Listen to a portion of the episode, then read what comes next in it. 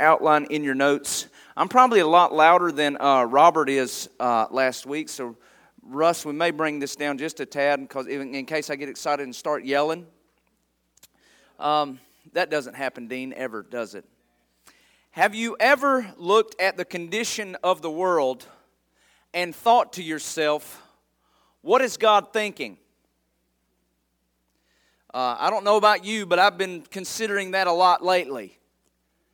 Uh, I've been looking at the condition of the, the world. You know, Greece's um, market is plummeting, which will not be good for the euro and won't be good for America.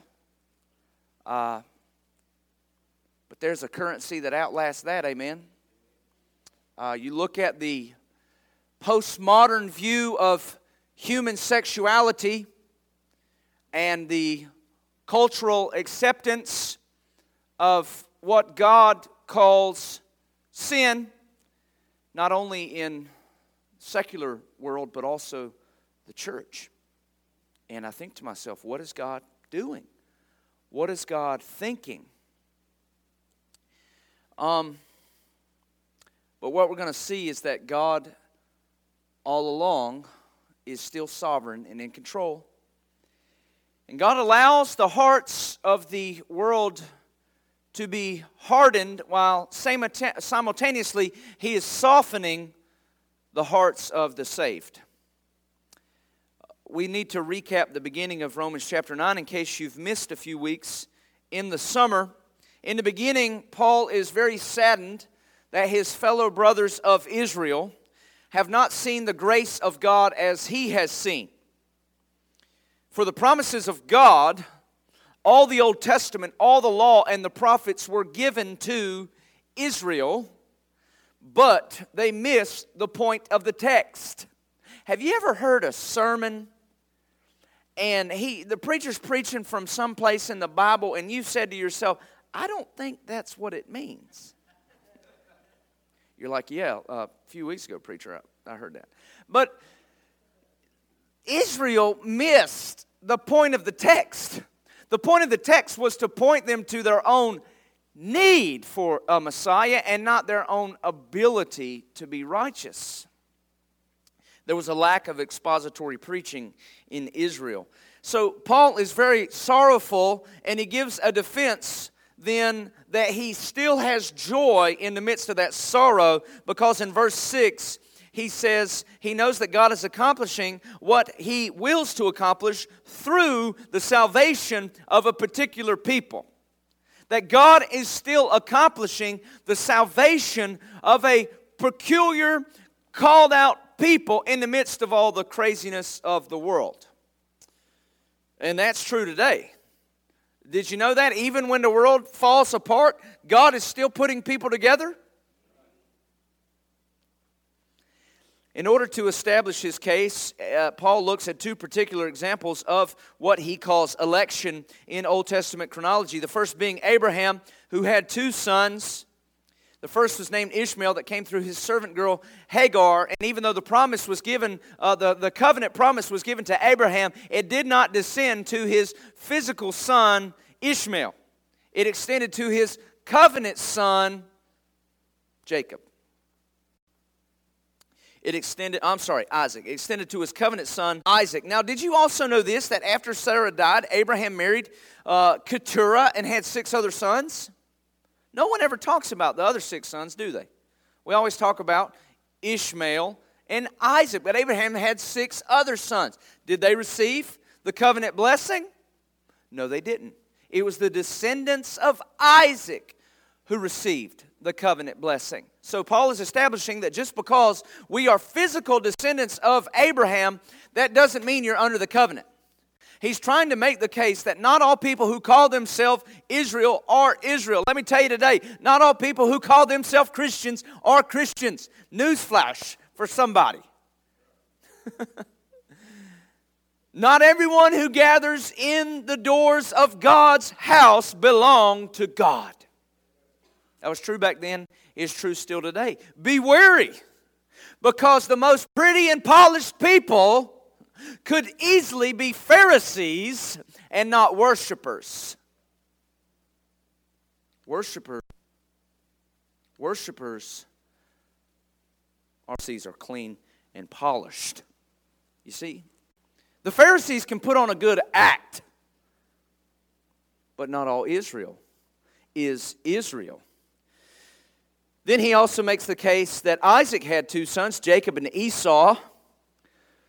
And we looked a few weeks ago at the story in the Old Testament, found that even though Esau was the older brother, he was born first, he did not receive the covenant blessing. It went to Jacob. This is a great example between the old covenant under Israel and the new covenant under the church. I've never thought about this in Jacob and Esau, but I want you to think about this. Esau deserved the covenant by birthright but Jacob got the covenant. Matter of fact, Jacob snatched the covenant from Esau.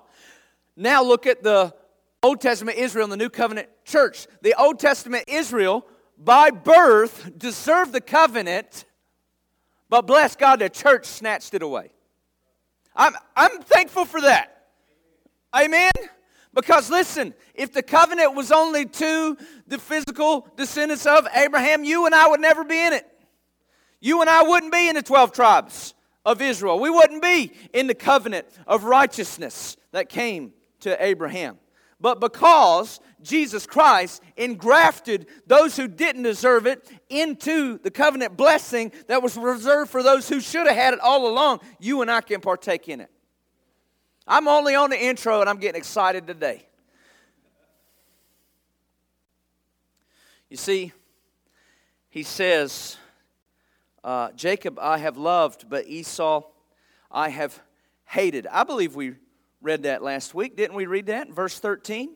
And he's quoting the book of Malachi. And what does uh, uh, God mean when he uses that language? He means that his favor rested upon Jacob, but his favor did not rest upon Esau. This point is so crucial that if you miss it, you miss one of the centerpieces of theology in the whole Bible, and that is this God's favor and love rests on those whom God decides. Therefore, Jacob and Esau is the archetype of God's election for his people.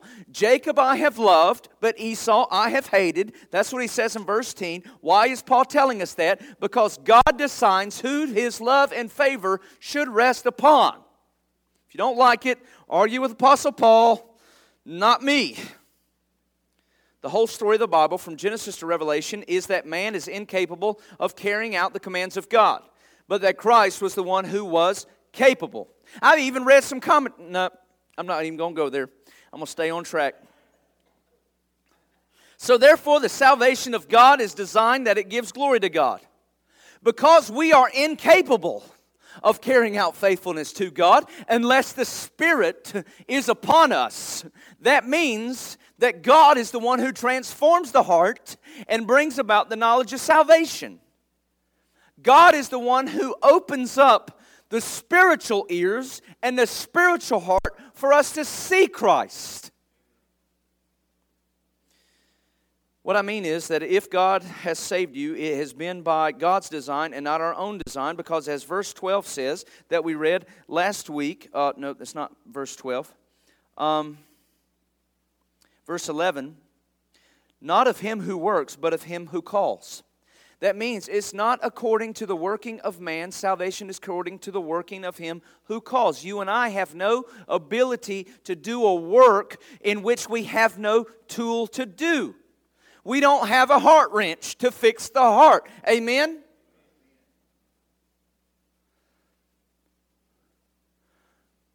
We don't have a spiritual scalpel to cut away the heart of stone. Only God has that. This is why in the Old Testament he says, I'm going to give a new spirit.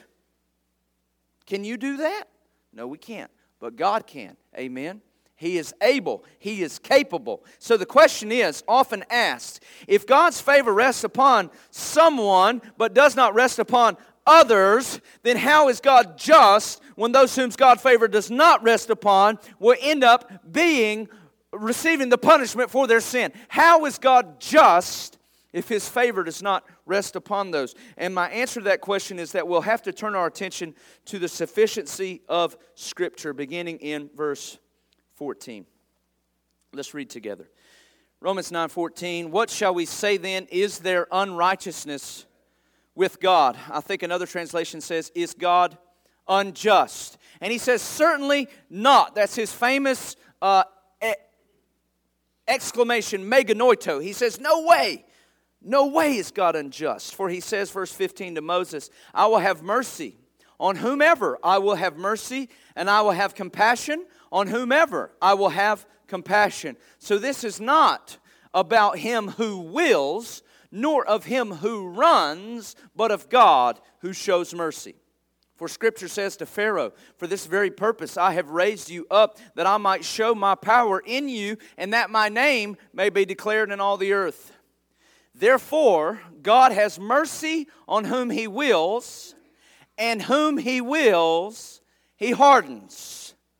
This is a difficult passage to get today. We're going to need the help of the Holy Spirit to understand it. In your notes, I've included an outline, and we're going to understand that God is just in his plan of salvation. So it's pretty simple first point. There is justice in the plan of God.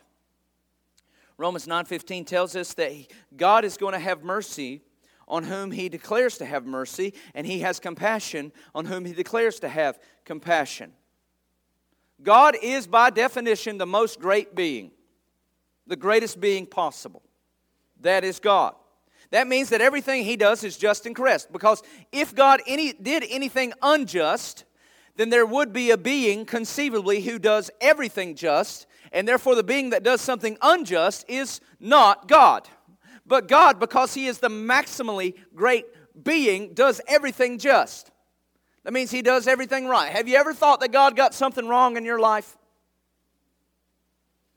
Well, God, you just gave me the wrong job. Maybe He gave you the wrong attitude and you just need to fix it. Well, God, you just gave me the wrong childhood. No, He gave you the right childhood. God is just. He doesn't make anything wrong, He doesn't make mistakes. And let me tell you what, this type of thinking is what led people to think, well, God may be the wrong gender. Evidently, God didn't know what He was doing. No, God knew exactly what he was doing. That's why the command is deny self and believe the gospel. 1 John 1, 1 5 says that God is light and in him there is no darkness, meaning that God is perfectly good and he doesn't do anything that is not perfectly good. So some people look uh, at the wrath of God in the Old Testament and believe that because God allows certain tribes or certain nations to be murdered, to execute genocide, that, that God is not ultimately benevolent. They see, they see this as some sort of moral evil taking place in God's justice in the Old Testament, but that is undergirded with the assumption that men deserve something other than death. Fortunately for us, because we read the whole Bible and we just don't cherry pick it, we know that Romans 6:23 says that all all of us deserve death. The wages of sin is death. So when someone dies, they they are receiving exactly what they deserve. I don't care. Listen to me. It doesn't matter if you're an 87 year old man or an 18 year old young man. When we pass from this earth, it's because we deserve it. If God gives you more than one day, it's by His grace. If God lets me see tomorrow, you better give Him thanks. Because He could take us on home today. And I, will be honest with you, I'd be okay if He did. It's better than this place. At least some of y'all are fun to be around. So we're going to enjoy it while we can. And you and I deserve that same death. Thanks be to God who delivered us from death. All of God's decisions are perfect, and in the infinite mind of God, He has created this world in which the greatest number of people will be saved. So this world is the world that God God could have created a multiplicity of, of universes if he wanted to, but he, he created this one, and in this one, the greatest number of people will be saved. And in that context, there will also be people who will not be saved. I'm not gonna, I'm not gonna argue with God. I believe he did it the most just way possible. All of his decisions are perfect. Nothing happens unless the Lord wills it. You remember the book of Job? The deceiver, the, the, the accuser, could not bring about any physical destruction to Job unless the, the Lord gave him permission. Nothing happens unless the Lord wills it. And some of you are angry with God right now because He's allowed suffering to happen in your life. But let me tell you this unless that suffering happened in your life, you'd be spoiled and rotten. So God gave you what you needed, and that was to take everything which away which you thought pleased you and to give you only Himself. Because only until everything else is removed do we realize that He is sufficient. It's easy to be a Christian in America. We got grocery stores, we got jobs everywhere. I can get Krispy Kreme donuts all day long. It's hard to be a Christian in Haiti. You don't even have water. You pray, God, supply my needs, and He tells you you're going to have to roll a wheelbarrow for a mile down the street to bring back a five gallon bucket of water just so your family can have food to cook today. But do you know what's amazing? Is that they're worshiping God much more faithfully than the mediocre Christian worships God here with everything. Lamentation 338 says, Is it not from the mouth of the Most High that both calamities and good things come? That mean God wills all things that occur. All things that occur because God allows it. Nothing occurred. Let me tell you what, my friend, the devil's not stronger than God. Some people think God's like, whoa, what are we going to do here? Uh oh. God is not surprised. God is not shocked. God is not terrified. He is in control. Because if I had to worship a God who was afraid of what's happening now, he's not worth worshiping. He's going to use it all for His glory. Romans 8 28. I preached that a few weeks ago. God knew every mistake that you would make, and surprisingly, He made you anyway and allowed you to come to faith in Christ so that you would spend eternally forever with God. Someone tell me how that's not good news today, people. God knew how fallen and wretched you would be, but He made you anyway and brought you to faith in Christ so that you could enjoy Him forever. I don't know why people have a problem with the Bible. It's the best message the, new, the world has ever heard. Seriously, I don't think people have a problem with God. I think they have a problem with people's interpretation of God because if someone tells you how good God is, oh man, it's unbelievable. It was God's decree to deliver Israel from the hand of Pharaoh. When God talked to Moses, Moses was indeed hearing the gospel. Paul in Romans 9 15 is quoting a conversation that God had to Moses because God is saying, I'm going to harden the heart of Pharaoh so that my glory will be displayed in the Exodus. Do you know what God's saying? I'm causing Pharaoh to come under my judgment. I am causing the nation of Egypt to come under my judgment. Many people wonder why the plagues are not included in the history of Egypt. And I don't know if you know anything about ancient political and war history. They only wrote things down that made them look good.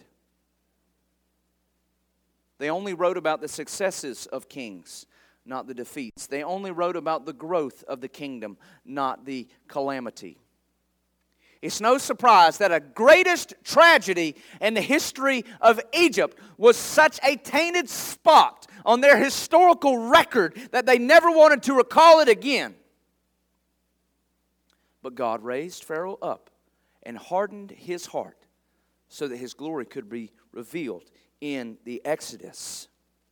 Folks, we have to understand that the event of God's deliverance in the Exodus is the pivotal point of theology in the Old Testament. It is the whole concept of God's sovereignty is in the Exodus. That the people of Israel were slaves under the hand of Pharaoh, and by God's decree, He delivered them. Let me tell you what, my friend, if they were delivered by God's decree, then you and I are delivered by God's decree. Nobody in Israel just got up and walked out of Egypt one day. well, I think I'm going to bust on out of here. Peace out. It don't work that way. They killed you.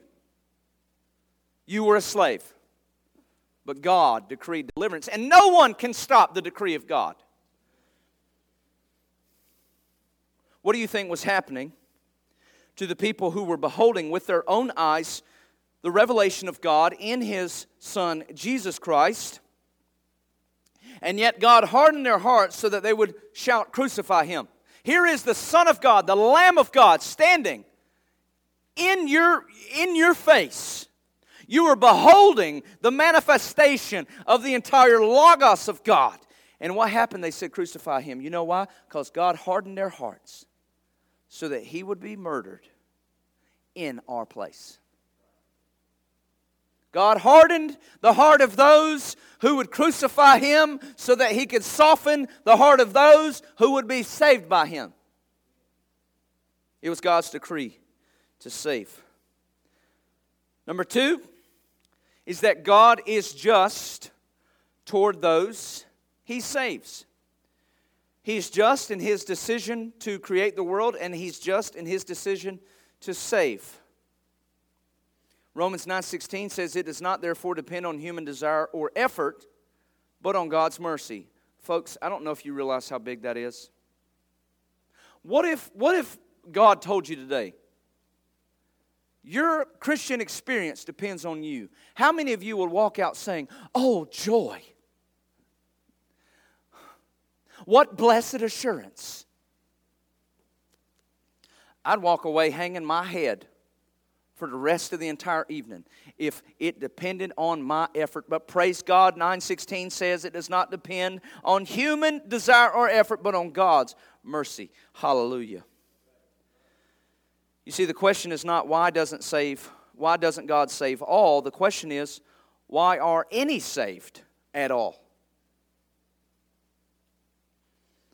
It does not depend on human desire. I want you to pay attention to that first part in romans 916 you know what this means?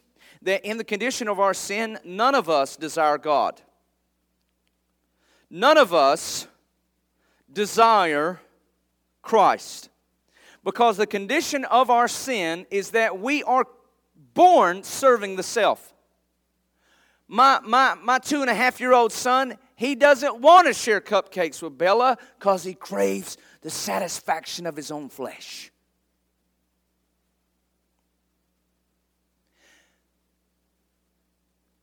We are by nature children of wrath, opposed to the selflessness that occurs in the gospel. No one wants to be a Christian because Christianity says deny self, but the flesh is crying satisfy self. Give me what I want. This is why the prosperity gospel is false theology because it says God's going to give me what I want. I claim it in the name of Jesus. Why don't you just claim Jesus in the name of Jesus and be satisfied?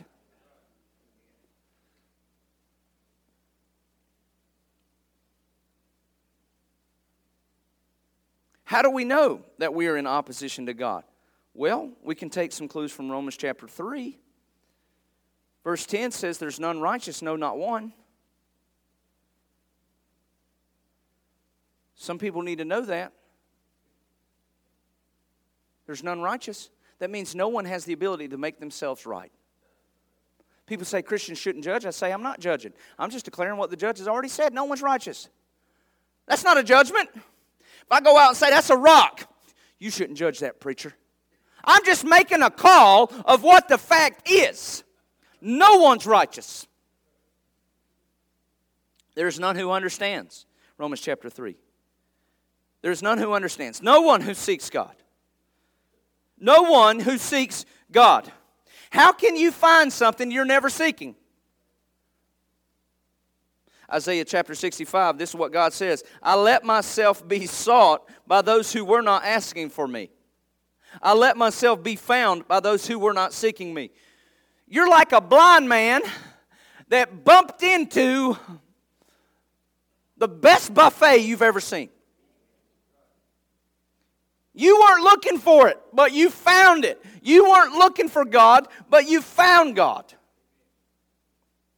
Here's what God is saying I allowed sinners to find me who were not even looking for me. I allowed salvation to come to a people who were not asking for it. The natural state of man is just that it is natural, it is carnal, it is not spiritual. Romans 3, verse 12 says, All have turned away, there is none who do good. Verse 17, the way of peace they do not know. There is no fear of God before their eyes. Do you know who Paul is talking about? He's not talking about the heathen in the tribes of Central America, he's talking about us. He's talking about me and you.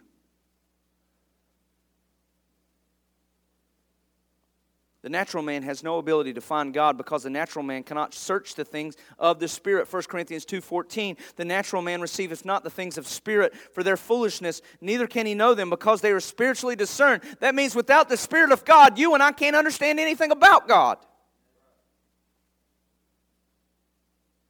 This is why Apostle Paul calls the gospel foolishness because those who receive it are those who don't even deserve it. So, how is God just if He gives something to people who don't deserve it? How is He just? Because He allowed the Holy Son of Heaven to enter the place of sinners. You see, it's one thing that God allows sinners into the holy place of heaven. How is He just in that? Because He allowed the Holy Son of Heaven to enter the place of sinners. It was a divine, supernatural exchange. His, uh, his righteousness went to us, our sin went to Him. Therefore, He is just. I'm not shocked that our nation does not believe the Bible. I'm shocked that people in the church do not. Let me be honest with you. We should not expect our nation to follow the Word of God. We should not expect that. The church has a hard time following it, the Christians have a hard time following it. The nation's not going to do it. But we should be shocked when the church doesn't believe it. I had a theology professor in college who told me that Jesus Christ did not die to pay the penalty for sin, but he died to be an example of a selfless life. You know what that means? Jesus died to be Mr. Rogers, to show us what a good person is.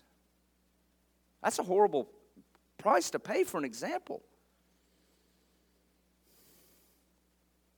To be honest with you, Gandhi was an example of selfless life. Mother Teresa was an example of selfless life. But Mother Teresa can't remove my sin.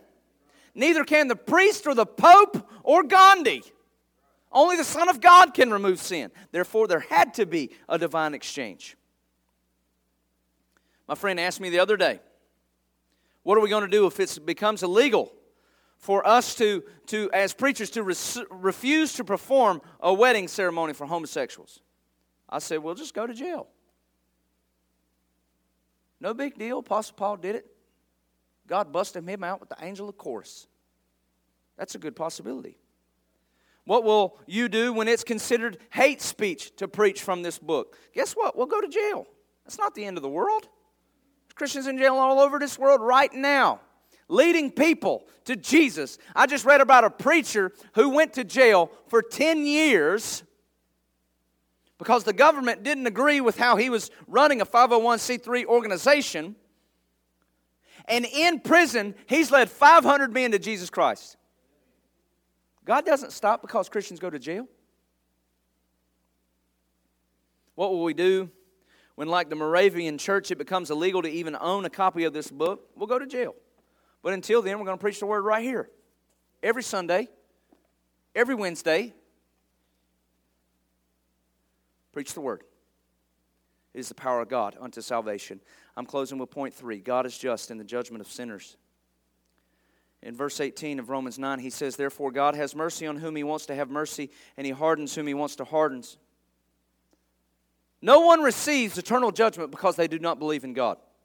Let me say that again. No one receives eternal judgment because they do not believe in God. They receive eternal judgment because their sin deserves it. I had a guy one time tell me, he said, So if your God is so holy that he put me into this earth, and if I don't believe in his book, he's going to punish me forever, does that sound like a loving God? And I said, God's not going to punish you because you don't believe in his book. He's going to punish you because you're an enemy of him in your life and in your actions. And you want to serve yourself instead of the one who created you. Your sin deserves it. But God has declared his love for us in that while we were yet sinners, Christ died for us. The good news is that even though you did not keep his law, he has kept you and he purchased you to himself. And through faith, we realize there is forgiveness of sins in the name of Jesus. We must understand that if God hardens the heart of a sinner, it's because they exactly deserve the due punishment. And if God softens the heart of a sinner to be awakened to his grace and relationship with him, it's because we never deserved it. And this should make us tremble with fear at the condition of our world. It should make us tremble with fear that our neighbors and coworkers will spend eternity separated from Christ. I hope that if your ears are opened to Jesus, that you believe in unmerited grace. And if you do not believe, then the command today is repent and believe the gospel. That means change your mind about the satisfaction of self. You can't please yourself. You cannot fill your own inner craving with what this world offers. Only God can justify and make right. Believe the gospel. Let's pray. Father, we come to you